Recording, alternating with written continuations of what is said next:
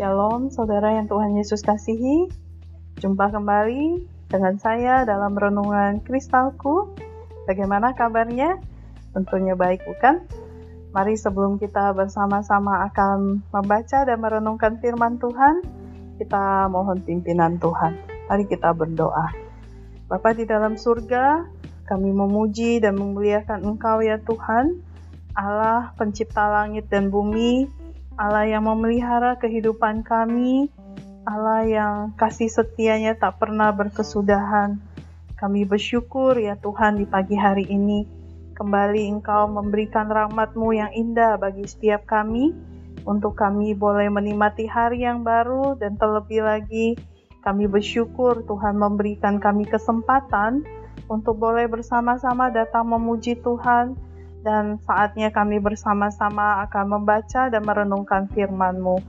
Tuhan, berbicaralah kepada setiap kami, tuntunlah kami ya Bapa, melangkah di hari ini, apa yang menjadi kehendak Tuhan kami boleh menangkapnya, dan kami boleh melakukannya di dalam hidup kami. Kami serahkan waktu ini ke dalam tangan-Mu, demi Kristus Yesus kami sudah berdoa. Amin. Pembacaan firman Tuhan pada hari ini dari Injil Matius pasalnya yang ke-20 ayat yang pertama hingga ayatnya yang ke-15. Demikian firman Tuhan, perumpamaan tentang orang-orang upahan di kebun anggur. Adapun hal kerajaan sorga sama seperti seorang tuan rumah yang pagi-pagi benar keluar mencari pekerja-pekerja untuk kebun anggurnya setelah ia sepakat dengan pekerja-pekerja itu mengenai upah sedinar sehari, ia menyuruh mereka ke kebun anggurnya. Kira-kira pukul 9 pagi, ia keluar pula, dan dilihatnya ada lagi orang-orang lain menganggur di pasar. Katanya kepada mereka, "Pergi jugalah kamu ke kebun anggurku." Dan apa yang pantas akan kuberikan kepadamu, dan mereka pun pergi. Kira-kira pukul 12 dan pukul 3 petang, ia keluar pula dan melakukan sama seperti tadi. Kira-kira pukul 5 petang, ia keluar lagi dan mendapati orang-orang lain pula, lalu katanya kepada mereka, Mengapa kamu menganggur saja di sini sepanjang hari? Kata mereka kepadanya, karena tidak ada orang mengupah kami.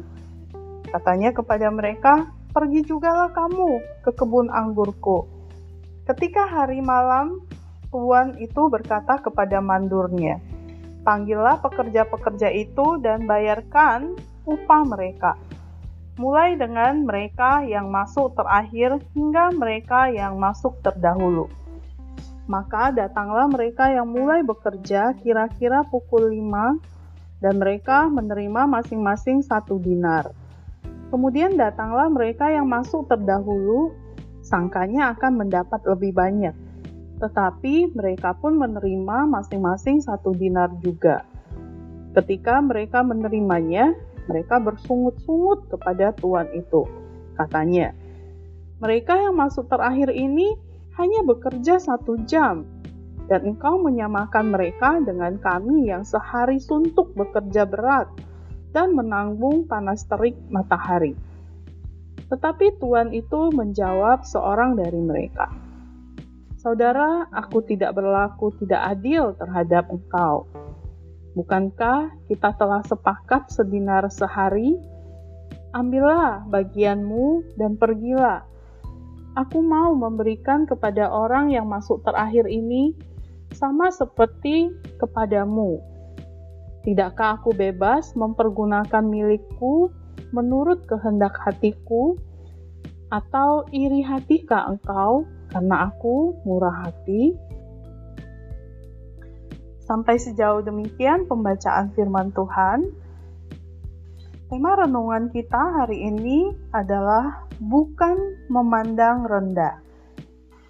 Thomas J. Derong, profesor di Harvard Business School, melihat satu tren yang merisaukan di antara para mahasiswa dan rekan-rekan kerjanya, yaitu obsesi membanding-bandingkan.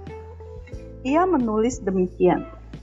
Lebih dari yang pernah terjadi sebelumnya, para eksekutif, analis di Wall Street, pengacara, dokter, dan kaum profesional lainnya terkena obsesi untuk membanding-bandingkan keberhasilan mereka sendiri dengan kesuksesan orang lain.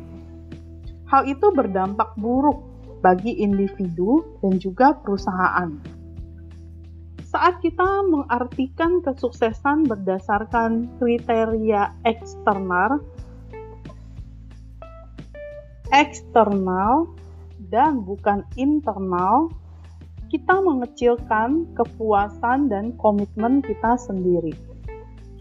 Obsesi membanding-bandingkan bukanlah hal baru, Kitab suci telah memperingatkan tentang bahaya dari membanding-bandingkan diri dengan orang lain. Saat melakukannya, kita menjadi sombong dan memandang rendah mereka.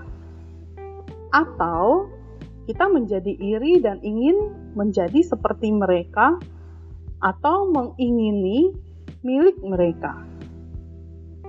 Kita gagal berfokus pada apa yang Allah sudah berikan untuk kita lakukan.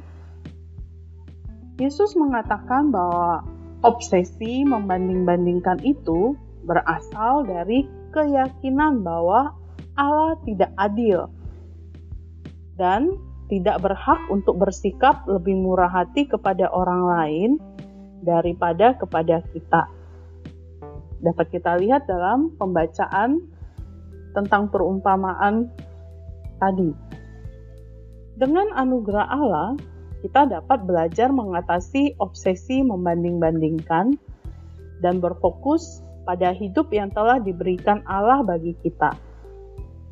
Ketika kita menyediakan waktu untuk bersyukur kepada Allah atas berkatnya setiap hari, pemikiran kita pun berubah dan hati kita mulai percaya sepenuhnya bahwa Allah itu baik. Saudaraku, ingatlah bukan saling memandang rendah, tetapi saling merendahkan diri. Itulah yang harus kita lakukan. Kiranya Tuhan menolong kita untuk senantiasa memiliki sikap yang rendah hati. Mari kita berdoa. Terima kasih Tuhan Yesus, kembali Engkau mengingatkan kepada kami untuk tidak berobsesi membanding-bandingkan diri kami dengan orang lain, karena itu akan menimbulkan iri hati dan membuat kami mengingini kepunyaan orang lain, sehingga kami gagal fokus kepada apa yang Allah sudah berikan di dalam hidup kami untuk kami kerjakan dan lakukan. Tolong kami ya Tuhan, selidikilah hati kami senantiasa. Kiranya hati kami sungguh boleh tunduk di hadapan Tuhan, hati yang dijauhkan dari sikap sombong, sikap membanding-bandingkan diri dengan orang lain dan merasa diri lebih baik. Tolong kami untuk saling merendahkan diri satu dengan yang lain di dalam kehidupan kami bersama di tengah keluarga, di dalam lingkungan sekolah, dalam usaha kerja, dalam apa pun yang kami lakukan. Kiranya kehadiran kami sebagai anak-anakmu boleh menjadi saluran berkatmu dan kami adalah orang-orang yang telah menikmati kemurahan Tuhan kiranya kami juga boleh menunjukkan kemurahan itu bagi orang lain. Terima kasih Bapak di dalam surga, sertai dan pimpinlah kami di sepanjang hari ini dalam semua karya kerja kami, proses pembelajaran yang akan kami lalui, semua itu boleh diperkenan oleh Tuhan. Terpuji namamu ya Bapa. Demi nama Tuhan Yesus kami sudah berdoa. Amin. Bersama Yesus, aku bisa.